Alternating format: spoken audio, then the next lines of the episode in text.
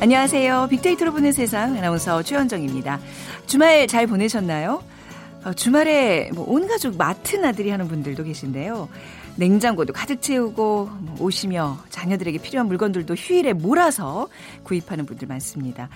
휴일 마트 주변에는 상습 정체 구간으로 변하기도 하잖아요. 그런데요, 요즘은 예전만큼은 아닌 것 같습니다. 간단히 스마트폰 하나로 해결하는 분들이 많아졌기 때문인데요. 과거에 온라인 쇼핑이 젊은이만의 문화였다면, 이제는 전 세대를 아우르는 쇼핑 문화로 자리 잡아가고 있습니다. 무거운 물이며 생필품들 뭐 간단히 스마트폰으로 주문하고 택배로 물건을 받는 주부들도 많아졌고요. 아, 점점 주변에 이렇게 모바일 쇼핑을 하는 분들이 늘어난다는 느낌을 받는데 이게 실제 통계청 자료에도 나와 있습니다. 작년 11월 온라인 쇼핑 거래액은 10조를 훌쩍 넘기면서 사상 최대를 기록했습니다. 점점 늘어가는 온라인 쇼핑 편리함도 있지만 또 피해 사례도 증가하고 있다는데요. 잠시 후 세상의 모든 빅데이터 시간에 온라인 쇼핑 살펴보도록 하고요. 어, 온라인 쇼핑은 쇼핑과 ICT 의 기술의 저 결합이잖아요. 자, 4차 산업혁명 시대를 앞두고 식품과 ICT의 접목도 어, 또 이제 주목해 볼 만합니다. 이어지는 빅데이터 인사이트 시간. food, 식품과 tech 기술의 합성어 푸드테크를 빅데이터로 분석해 드리겠습니다. 오늘의 비키즈입니다. 오늘 식품과 관련된 얘기 나눠볼 텐데요. 우리의 잔치상에 빼놓을 수 없는 음식의 이름을 맞춰주시면 됩니다. 이 음식은 어, 당면을 투명하게 삶아 건져 시금치, 당근, 버섯, 고기, 양파 등을 넣고 따끈하게 무쳐 완성합니다. 생일잔치, 결혼, 피로연, 환갑잔치에 빠지지 않는 음식이고요. 불고기, 갈비, 비빔밥과 함께 외국인이 좋아하는 음식으로 꼽히기도 합니다. 뭘까요? 손이 많이 가서 그렇지 진짜 맛있잖아요. 1번 잡곡, 2번 잡채, 3번 잡스. 오늘 당첨되신 두 분께 커피와 도넛 모바일 쿠폰 드리겠습니다. 휴대전화 문자메시지 지역번호 없이 샵 9730이고요. 짧은 글 50원, 긴 글은 100원의 정보 이용료가 부과됩니다.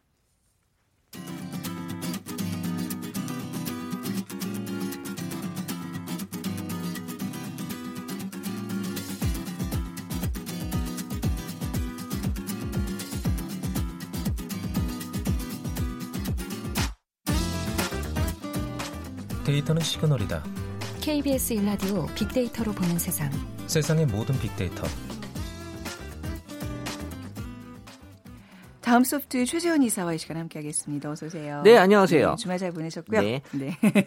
자, 앞서서 이제 그 온라인 쇼핑 거래액이 역대 최고치라는 말씀을 드렸는데 뭐 11조 원 뭐 가까워졌다고는 하지만 사실 11조 원이 뭐 얼마나 큰 돈인지 좀 감은 제가 안 잡히거든요. 뭐 많이 늘어난 건가요? 사실 온라인 네. 쇼핑이 네. 당연히 계속 늘 수밖에 없고요. 네. 우리가 2015년에 첫 방송을 사실 온라인 쇼핑으로 했었거든요. 우리 네, 빅데이터를 네, 보는 네. 세상. 그때도 이제 온라인 쇼핑이 늘고 있다 라는 음. 얘기였는데 어 지금 뭐 스마트폰이 어 우리의 일상이 되면서 온라인 쇼핑은 더 늘어질 수 늘어날 수밖에 없는 그 통계청이 지난 2일 발표한 2018년 11월 온라인 쇼핑 동향에 따르면 작년 11월 온라인 쇼핑 거래액이 10조 6,293억 원. 그러니까 전년도보다 1조 9,208억 원 정도 이제 증가가 됐다라는 음, 건데요. 대략 몇 퍼센트 증가한 거예요? 22.1% 아. 가량 게 증가가 됐고요. 그러니까 네. 1년 치고는 증가액이 좀 아주 높다라는 폭이죠. 거고요. 어, 어쨌든 뭐 음. 금액으로 치고는 우리가 감이 오지 않는 네. 금액이지만 네. 네. 어쨌든 이 정도로 규모가 크구나라는 걸 알 수 있고 지금은 이제 스마트폰으로 인해서 언제 어디서든 쇼핑을 할 수 있는 그런 기반이 만들어졌잖아요. 네. 그래서 예전에는 인터넷 쇼핑으로만 불리워졌던 게 지금은 이제 온라인 쇼핑이라고 불리울 정도로 온라인이라고 하는 공간이 많이 활용이 되고 있는데요. 사실 우리가 이 제가 여기에 있어서의 또 한 가지 요인은 네. 마케팅이 큰 역할을 했습니다. 음, 네. 내가 뭘 좋아하는지를 알아요. 음. 그렇기 때문에 우리가 어, 스마트폰으로 SNS를 보다 보면 중간중간에 지금 광고가 들어가는데 네. 그게 그냥 들어가는 게 아니거든요. 그렇다면서요. 왜냐하면 그게. 내가 네. 그 어떤 그 뭐 포털 사이트에서 뭘 봤는지 네. 이런 것들이 사실 뭐 개인 정보는 아니지만 네. 어 이런 것들이 이제 내 그 기록에 남거든요. 이제 다 빅데이터로 쌓이면서 내가 노출되는 거잖아요. 그렇죠. 그래서 심지어. 내가 뭘 어디서 구매를 하면 네. 그 정보는 더 확실하게 다른 쪽에서 공유가 되면서 네. 어 사실 이제 그 비슷한 물건들을 음. 어 내가 중간 중간 보는 SNS에 다 들어오게 돼 있어요. 네. 그러니까 이런 것들이 구매율을 높일 수밖에 없는 그런 또 어, 역할을 좀 해주고 있다라는 거고요. 음. 어쨌든 뭐 결정은 본인이 하는 거기 때문에 네. 내가 필요하니까 이제 사시는 분들 입장에서는 또 장점이 될 수도 있고요. 네. 그래서 SNS 온라인 쇼핑에 대한 언급량도 2015년부터 꾸준하게 증가가 되고 있고 어, 반면에 지금 뭐 대형 마트나 음. 기업형 슈퍼마켓 같은 경우에는 어, 지금 또 월 2회 의무 휴업일 같은 게 또 적용이 되고 있으면서 네. 어, 지금 이제 매출도 좀 줄어들었다고 하고 음. 관심도 좀 줄어들고 있는 게 유통업계에서는 이 사실 또 어떻게 보면 또 걱정 아닌 걱정이 되고 있는 거죠. 그러니까 이제 그 스마트폰에서의 마케팅 얘기해서 갑자기 또 생각나는 그 에피소드인데 어떤 이제 KBS 기사를 이렇게 많이 보시는 분이 왜 기사 사이 사이에 이렇게 음란 사이트 광고를 많이 하냐고 이제 항의하는 전화가 왔는데 그게 본인이 클릭한 게 맞아요. 그러니까 네. 왜 영어로 what you eat is what you are 뭐 이런 말인데 요즘에 맞아요. what you see is what you are. 그러니까 네가 보는 게 바로 너의 자신이다. 그러니까 좀, 좀 클릭하면서 볼 때도 좀 이거 주의할 필요가 있는 것 같아요. 네, 좀 아셔야 돼요. 네. 네. 인터넷 쇼핑에 대한 반응 어떤가요? 2015년도만 하더라도 인터넷 쇼핑하면 이제 싸다가 가장 감성 키워드로 높게 올라왔어요. 근데 2018년은 2015년하고 좀, 어, 좀 다른 게 이제 합리적이다. 그러니까 싸다라는 그 표현은 이제 5위로 내려왔고, 네. 어, 실제 합리적이고 다양하고 또 안전하다라는 표현이 아, 나오는 게뭐 네. 안전이다라고 하는 게 예전에는 뭐 온라인 쇼핑을 통해서 어떻게 보면 이제 잘 금액을 음. 어, 지불했는데 물건이 안 오는 경우가 이제 지금은 그런 경우는 요즘은 그런 확률이 거의 없는 거의 없다라고 네, 보시면 네. 되고요. 그러니까 그 안전보다는 음. 오프라인 매장에 갔다가 물건이 없어서 낭패를 보는 음. 근데 온라인에는 항상 물건이 있는지 없는지부터 확인이 되니까. 되기 때문에 네. 인터넷의 안전이란 의미가 이제 그런 의미 안전으로 음. 지금 보시면 되고 어쨌든 뭐 가격은 당연히 저렴하다라는 관점에서 네. 이제 관심이 많이 떨어진 반면에 어 이게 더 합리적이다라는 음. 표현들을 많이 하고 정말 예전에는 어 이 다양한 정도가 지금은 더 많아졌고 필요한 것들도 어 지금 많이 구매할 수 있다. 그러니까 음. 충동 구매보다는 이것저것 따져보고 어 필요한 것만 구매할 수 있는 여건도 지금 만들어졌다라는 거고요. 네. 또 순위엔 없지만 뭐 편하다, 편리하다 같은 언급량도 어, 많이 늘었기 때문에 어, 이 긍부정으로 보면 2015년에 긍정이 53%였지만 2018년에는 69%로 음. 또 긍정 감성도 많이 올라갔고 예전에 그 뭐 먹튀 뭐 이런 불량 네, 네. 실패하다 이런 표현들은 약간 좀 줄어들고 있는 줄었어요. 추세다라고 네. 볼수 있어요. 네. 네. 아, 실제로 왜 온라인 쇼핑을 하다가 가끔 주말에 마트에 온 가족이 가게 되면 불필요한 걸 너무 많이 구매해서 우리 보통 온라인 쇼핑하는 거에 한 서너 배는 가, 저기 지불을 하게 되잖아요, 돈을 지출을. 맞아요. 그래서 이제 주말에 가족들의 어떤 생활 패턴도 많이 변한 것 같아요. 마트보다는 그 시간에 좀 다른 곳을 더 찾게 되는. 사실 네. 오프라인 음. 쇼핑은 음. 예전에는 그 동반자가 중요한 역할을 했거든요. 네, 누구랑 네. 가느냐에 그렇죠. 따라서 쇼핑의 목적이 달라졌는데 음. 어, 온라인 쇼핑은 확실하죠. 내가 원하는 음. 물건을 확실하게 네. 비교하면서 살 수 있는 여건이 네. 확실히 만들어진 그렇죠. 게 온라인이에요. 네. 자, 뭐 온라인 쇼핑의 성장으로 뭐 이제 주말에 좀 덜 저도 이제 큰 대형 마트는 좀 덜 가게 되는데 이런 식의 좀 달라진 쇼핑 트렌드가 있죠. 네, 2015년 쇼핑의 속, 속성 키워드를 분석해 보면 이제 명품 또 아이쇼핑의 언급량 음. 어, 순위가 좀 있었는데요. 어, 이 순위는 이제 많이 떨어졌어요. 네. 그래서 어, 2018년 기준으로 이제 가격이 가장 높게 올라와 있고 그리고 모바일, 브랜드, 또 명품, 배송, 혜택, 이벤트 후기 이런 얘기들이 좀 올라와 있는데 과거에는 브랜드나 명품이 온라인에서 사면 좀 많이 싸다라는 얘기들이 음. 좀 있었거든요. 네. 그래서 이제 과거에 이런 것들에 대한 관심이 더 높았지만 어 최근에는 이제 브랜드 자체에 대한 관심이 좀 높아지면서 어 브랜드에 대한 신뢰도가 어 이 온라인 쇼핑에 좀 많이 영향을 좀 주고 있고요. 네. 또 과거 아이쇼핑 같은 키워드 같은 경우는 구매하지 않아도 쇼핑 자체를 즐기는 모습이었는데 아이쇼핑이라는 단어 굉장히 오랜만에 듣는데 요즘 그쵸. 좀 낯선 표현인 것 같아요. 예전에는 어 물건을 네. 구매하지 않아도 쇼핑이라는 표현을 썼거든요. 음, 네. 근데 지금은 정말 물건을 구매하는 게 쇼핑이고 그렇죠. 그래서 쇼핑 자체가 지금 정말 이 배송이나 혜택, 적립금으로 많이 좀 연관이 높아지는 그래서 네. 내가 뭘 구매했는지가 결국 나에게 어떤 혜택을 주고 있는지 이런 알뜰한 구매를 많이 선호하는 모습을 보이고요. 어, 온라인 쇼핑의 또 이 단점이라면 내가 직접 눈으로 확인할 수 없기 때문에 네. 일단 후기에 대한 관심이 높아요. 다른 음. 사람들이 어, 써보고 어떻게 썼는지에 대한 얘기들을 많이 올려주면 그 후기를 보면서 내가 어, 살지 말지를 좀 어, 결정하는 요소들이 많이 되고 있죠. 저도 후기에 굉장히 의존을 많이 해요. 이게 후기가 중요해지는 것 같아요, 점점. 근데 음. 이제 온라인 쇼핑 초반에는 네. 후기만 쓰는 아르바이트생들이 있었어요. 아, 그거 좀 걸리지 않나요? 네, 그래서 네. 이제 그때는 그 쇼핑몰 회사에서 물건 좋다라는 얘기들을 이제 그렇게 좀 네. 자체적으로 막 쓰면서 어. 효과를 높였는데 아니, 실제 구매한 사람만 쓰게 돼 있어요, 요즘에 보니까. 네, 근데 네. 지금은 이제 그렇게 해도 안 될 뿐더러 네. 그 양이 많기 때문에 음. 웬만한 아르바이트생 써갖고는 티도 안 나요. 이게.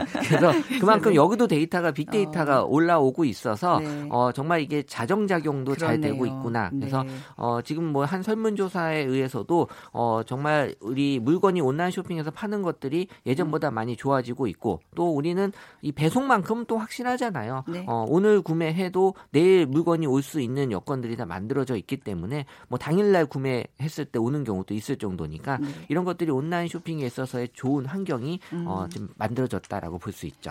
인기 있는 인터넷 쇼핑 아이템 많이들 어떤 인터넷에서 구매하는 제품은 뭘까요? 어, 2015년에는 이 책이라는 게 사실 오, 어, 항상 1위에 있는 게 책이요. 요거 제가 전에도 잠깐 말씀드렸지만 네. 죄책감에서 구매하는 게 있어요.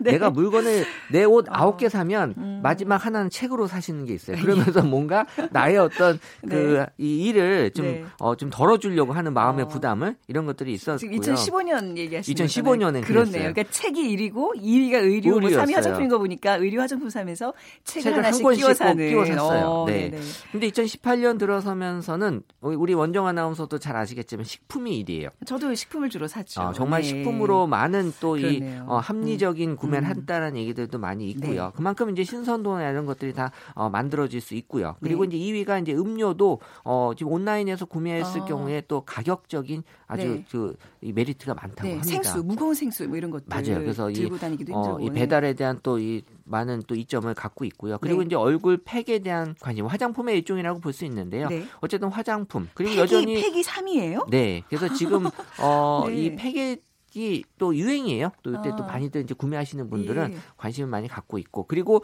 어 책도 여전히 5위에 여전히 있긴 합니다. 네. 5위 있고요. 그리고 의류 그리고 또 환경으로 인한 마스크라든지 네. 또 지금은 가전 제품조차도 음. 온라인에서 많이 구매하는 음. 그러다 보니까 지금 뭐 미세먼지로 인해서 팩도 그렇고 어 화장품에 대한 관심이 높아지고 있다라면 네. 또이 가전 제품도 이제는 온라인에서 살 수 있을 만큼의 그런 신뢰도가 많이 높아지지 않았나라고 네. 볼수 있어요. 어, 인터넷 쇼핑 그 주 아이템들이 굉장히 재밌게 변하네요. 2019년에 또 어떤 모습으로 변할지 굉장히 궁금해지는데 말이죠. 네. 네. 그 SNS 상에서 또 1인 마켓이라는 표현들이 많이 나오는데요. 네. 어, 지금 이제 대형 온라인 쇼핑몰 회사들에서 이제 많은 구매들이 이루어지고 있는데 지금 이제 인플루언서라고 해서 네. 어떤 유명 블로거라든지 음. 또 유튜버들이 어, 이런 본인들의 어떤 그 팬들을 대상으로 물건을 이렇게 좀 간접적으로 파는 경우가 있어요. 네 그러니까 네, 기업들이 어, 의뢰를 통해서 네네. 이렇게 이루어지고 있는데 어, 초창기에 그런 온라인 쇼핑의 어떤 문제점들 같은 것들은 여전히 여기에서는 어, 나타날 수 있거든요. 음. 그러니까 충분한 검증이 어, 돼 있는지도 확인을 해야 되고 네. 그리고 여기서는 이제 결제가 거의 그 계좌 이체로 많이 이루어지기 때문에 네. 일단 돈을 보내버리면 사실 내가 좀 나중에 도 어려울 수 있잖아요. 아, 근데 인플루언서들 유튜버 하시는 분들의 어떤 본인 신뢰를 걸고 하기 때문에 이것도 뭐 그렇게 크게 그러니까 좀 이렇게 유명한 유튜버나 이런 그렇죠. 대부분은 뭐 잘 이제 이루어지고 있는데 네. 어 사실 이런 것들에 대한 어려움을 좀 한번 확인할 수 있는 어 구매가 좀 이루어졌으면 좋겠다. 그래서 음, 네. 어 사실 반품이나 환불 같은 것 등이 이제 어려울 수 있거든요. 그래서 음. 이런 것들을 좀 어 많이 구매들 하고 계시고 계신데 한번 좀 체크해 볼 필요가 있고 네. 어쨌든 뭐 지난 해보다도 올해 이런 온라인 쇼핑이나 이런 것들이 관심이 높아질 수밖에 없는데 음. 우리가 이제 새로 쓰는 표현 중에 onlife라는 표현이 있어요. onlife. 어, 온라인 이제 음. 라이프 세상이라고 네. 표현하는데 지금은 온라인과 오프라인이 되게 구별하기 힘들어요. 그렇죠. 오프라인 세상에 살면서 온라인이 이게 오프라인이 아니야라는 생각이 들 정도로 깊숙하게 들어와 있잖아요. 네.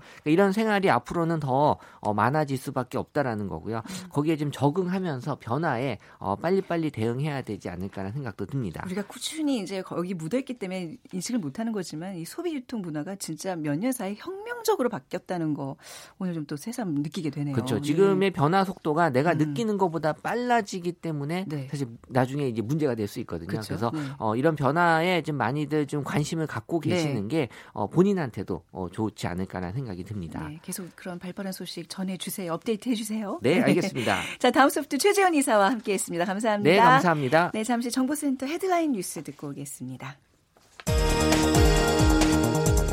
국방부가 이르면 이번 주 초 일본 초계기에 광개토 대왕함 상공 근접 비행과 관련해 일본 측의 주장을 반박하는 내용을 담은 6개 외국어 자막 영상을 공개할 것으로 알려졌습니다. 다음 달부터 연매출 30억 원 이하 가맹점까지 카드 수수료 우대를 받게 됩니다. 올해부터 시행되는 신규 가맹점 수수료 환급 제도의 실질적인 혜택은 7월 이후에나 받을 수 있게 됩니다. 정부가 대통령 집무실을 서울 광화문으로 이전하려던 계획을 사실상 처리함에 따라 서울시가 추진하는 광화문 광장 재구조화 사업에 속도가 붙을 전망입니다. 지난해 전기차 등 친환경차 국내 판매량이 12만 대를 돌파해 역대 최대치를 기록했습니다. 특히 전기차는 2017년보다 2배 이상 늘어 3만 대를 처음으로 넘겼습니다. 지난해 고강도 부동산 규제가 잇따르며 서울 아파트 분양권 거래량이 전년의 5분의 1 수준으로 급감했습니다. 59년 만에 아시안컵 우승을 노리는 우리나라 축구 대표팀이 오늘 밤 아랍에미리트 두바이에서 필리핀 대표팀과 C조 예선 1차전을 치릅니다. 트럼프 미국 대통령이 미국과 북한은 2차 북미 정상회담 개최 장소를 협의하고 있으며 머지않아 발표될 것이라고 말했습니다. 일본 정부는 오늘부터 두 살 이상의 모든 자국민과 외국인을 대상으로 항공기와 선박으로 출국할 때 한 명당 천엔, 우리 돈 만 원 정도의 세금을 부과합니다. 테레사 메이 영국 총리가 현지 시간으로 14일에서 15일 사이 브렉시트 합의안에 대한 의회 승인 투표를 실시하겠다고 밝혔습니다. 지금까지 헤드라인 뉴스 조진주였습니다.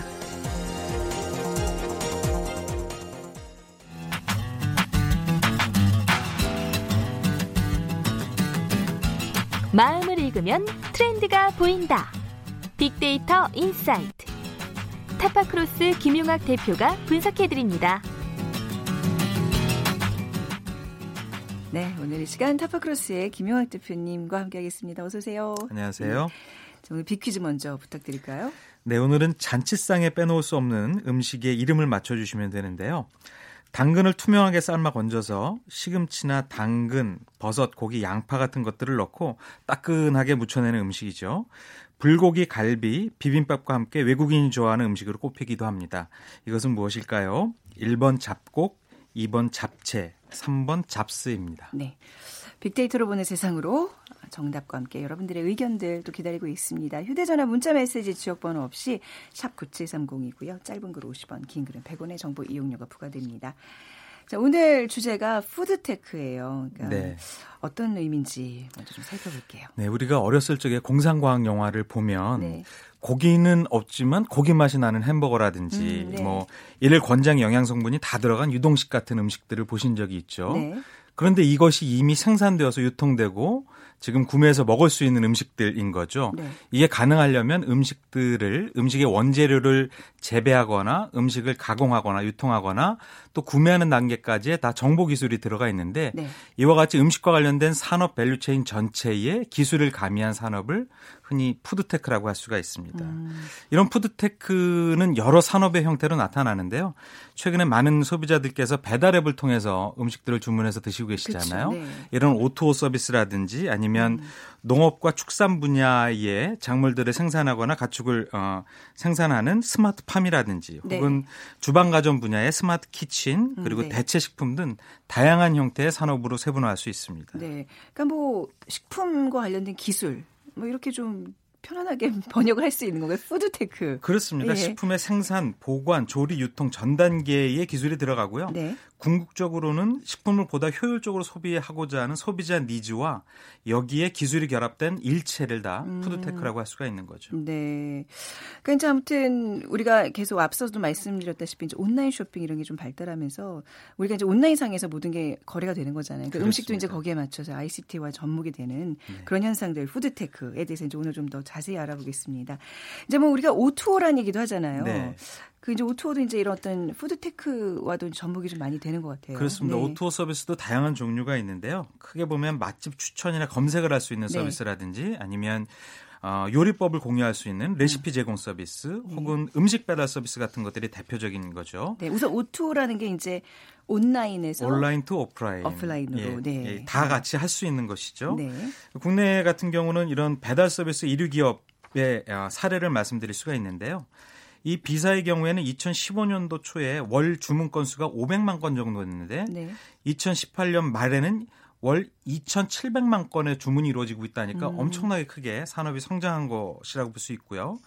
같은 기간 동안에 월별 활성 이용자 수를 봐도 네. 어, 300만 명에서 800만 명으로 무려 3배 가까이 이상 늘었습니다. 네. 이건 국내 사례뿐만 아니라 해외 사례도 비슷한 경우인데요.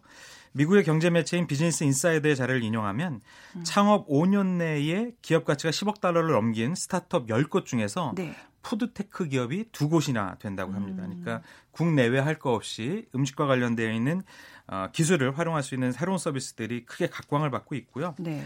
또 다이어트 카메라 AI라는 거 들어보셨어요? 아, 처음 들어보죠. 그러니까 네. 다이어트를 하기 위해서 네. 스마트폰 애플리케이션 서비스를 하는 종류는 되게 많이 나와 있는데 네. 여기에는 자기가 먹었던 음식의 상태 같은 것들을 기록하게 되어 있습니다. 음, 네. 그런데 이 서비스 같은 경우에는 사진을 찍으면 그 네. 사진을 독해해서 음. 사진을 찍힌 음식의 열량이라든지 네. 영양소를 어, 관리할 수 있게 해주는 어플리케이션이 어. 어, 출시가 되는데 굉장히 인기를 끌고 아, 있는 거죠. 척 보면 압니다. 뭐 이런 그렇습니다. 서비스네요. 네.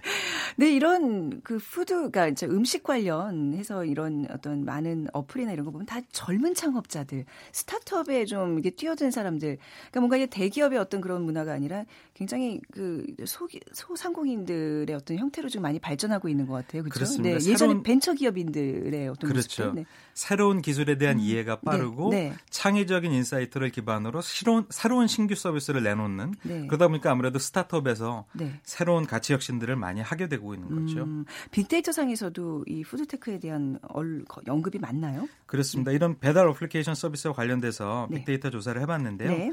2016년도부터 18년도까지 3년 동안 조사를 했는데 배달업과 연관된 언급량이 2016년도에는 약 25만 건 정도였습니다. 음. 그런데 2018년도에는 어, 약 52만 건으로 어, 언급량 자체도 두 배 이상 늘었고요. 네. 2016년도에는 이런 O2O 서비스와 관련된 연관어 상위에 할인이나 가격, 혜택과 관련된 이런 경제적 요소들이 많이 나타났다면 음. 2018년도에는 전혀 다른 형태가 나타났습니다. 예를 들어서 네. 맛집이라든지 불매, 리뷰 서비스처럼 어. 이런 경제적 혜택 외에 네. 다들 어플리케이션 서비스를 제공하고 있는 기업의 사회적 가치라든지 네. 아니면 그 안에 소개되고 있는 어, 어떤 어, 맛집들의 리뷰 음. 정보라든지 네. 소비자 가치가 다른 형태로 변화하고 있는 것들을 살펴볼 수가 있는 거죠. 단순한 어떤 편리성의 제공이 아니라 진짜 말씀하신 가치의 반영도 굉장히 중요한 분야로 떠오르고 그렇습니다. 특히 어, 한 대기업의 음. 어떤 불매 운동과 관련된 네네. 사례 때문에 그 기업에 대한 사회적 책임을 묻는 음. 어, 소비자 의견이 많이 나타났었죠. 네. O2O 서비스 외에도 이제 다른 푸드테크 분야들 어떤 것들이 있을까요? 네, 말씀드렸던 것처럼 대표적인 것이 스마트 팜 입니다. 스마트팜이라고 하면 네. 특정 지역에 굉장히 큰 돔 형태의 어, 농장을 만들어서 그 안에 어, 다양한 센서를 달고 센서를 음. 통한 획, 정보를 획득해서 인공지능을 활용한다든지 이런 형태의 자동화된 농장 운영 기술을 얘기할 수도 있는데요. 음, 네. 대표적인 것이 국내 김제와 상주 지역에 있는 스마트팜 혁신밸리 같은 것들이라고 볼 수가 있겠습니다. 네. 근데 이런 것뿐만 아니라 도시에서도 또할 수가 있는데요. 네. 컨테이너 같은 거 내에 IoT 기술을 집어넣고 그 안에서 버섯과 같은 고부가가치 음. 작물들을 개발하는 것도 스마트팜의 하나의 모습이라고 볼 수가 있을 것 같습니다. 음. 특히 이 안에 들어가 있는 이런 사물 인터넷 기술 같은 경우에는 네. 재배 시설의 온도나 습도, 햇볕량 같은 것들을 인위적으로 조작하고 그 결과를 분석해서 네. 농작물을 최고의 영양 상태로 만들어낼 수 있기 때문에 아. 굉장히 혁신적인 기술이라고 볼 수도 있고요. 네. 이런 농업 분야는 농업 분야 외에도 축산 관련 업계에서도 푸드테크 열풍이 음. 있는데요. 우리나라의 대표적인 닭고기 전문 기업인 H사 같은 경우에도 네. ICT나 인공지능 기술들을 이용한 스마트 팩토리를 운영을 하고 있습니다. 이 농작물 어떤 경작의 이런 승패가 뭐 자연의 이치에 따라서 우리가 그냥 그 믿고 하늘의 뜻이려니 했는데 이제 그 차원은 훨씬 넘어서는 것 같네요. 그죠? 네. 그렇습니다. 음식을 만드는 단계에서에도 변화가 있다면서요? 네, 음식을 맛있게 먹기 위해서는 음. 조리가 꼭 필요하잖아요. 그렇죠? 그럼 주방 설비가 굉장히 좋거나 음. 어떤 혁신적인 기술들이 들어가면 그만큼 아, 아무래도 이제 맛이 훨씬 더 좋아질 수 있는 보조 기술들이 운영이 될 텐데요.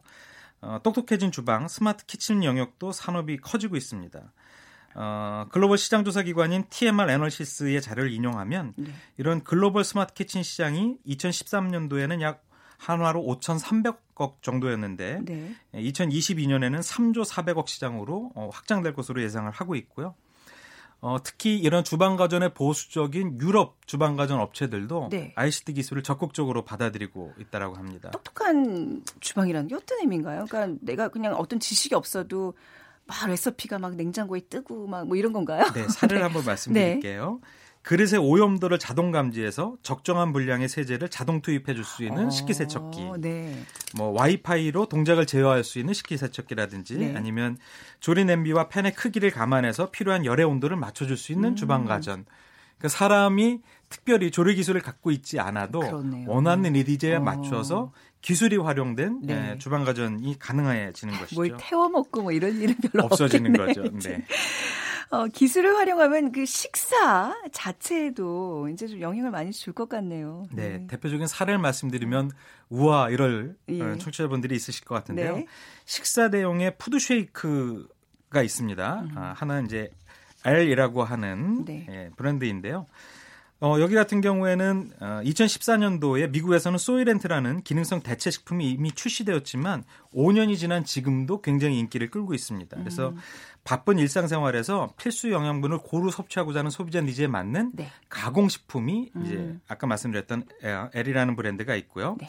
또 식물성 고기 브랜드도 있습니다. 이거 일전에 마이, 마이크로소프트 창업자인 빌 게이츠가 투자를 하고 칭찬을 음. 해서 주목을 끌었던 기업인데 일, 어, 일명 대체육 시장이라고 보면 될 것 같습니다. 네. 고기를 대신할 수 있는 고기와 비슷한 맛의 식감이라든지 영양분을 갖고 있는 어. 아, 식품이라고 볼 수가 요즘 있는 그 거죠. 그 비건의 또 문화가 또 많이 이게 좀 요즘 확대되면서 이, 저도 네. 이거 먹어봤어요. 식물성 고기 고기처럼 그렇습니다. 보이나 이제 단백질 가루 콩가루로 만든 맞습니다. 네.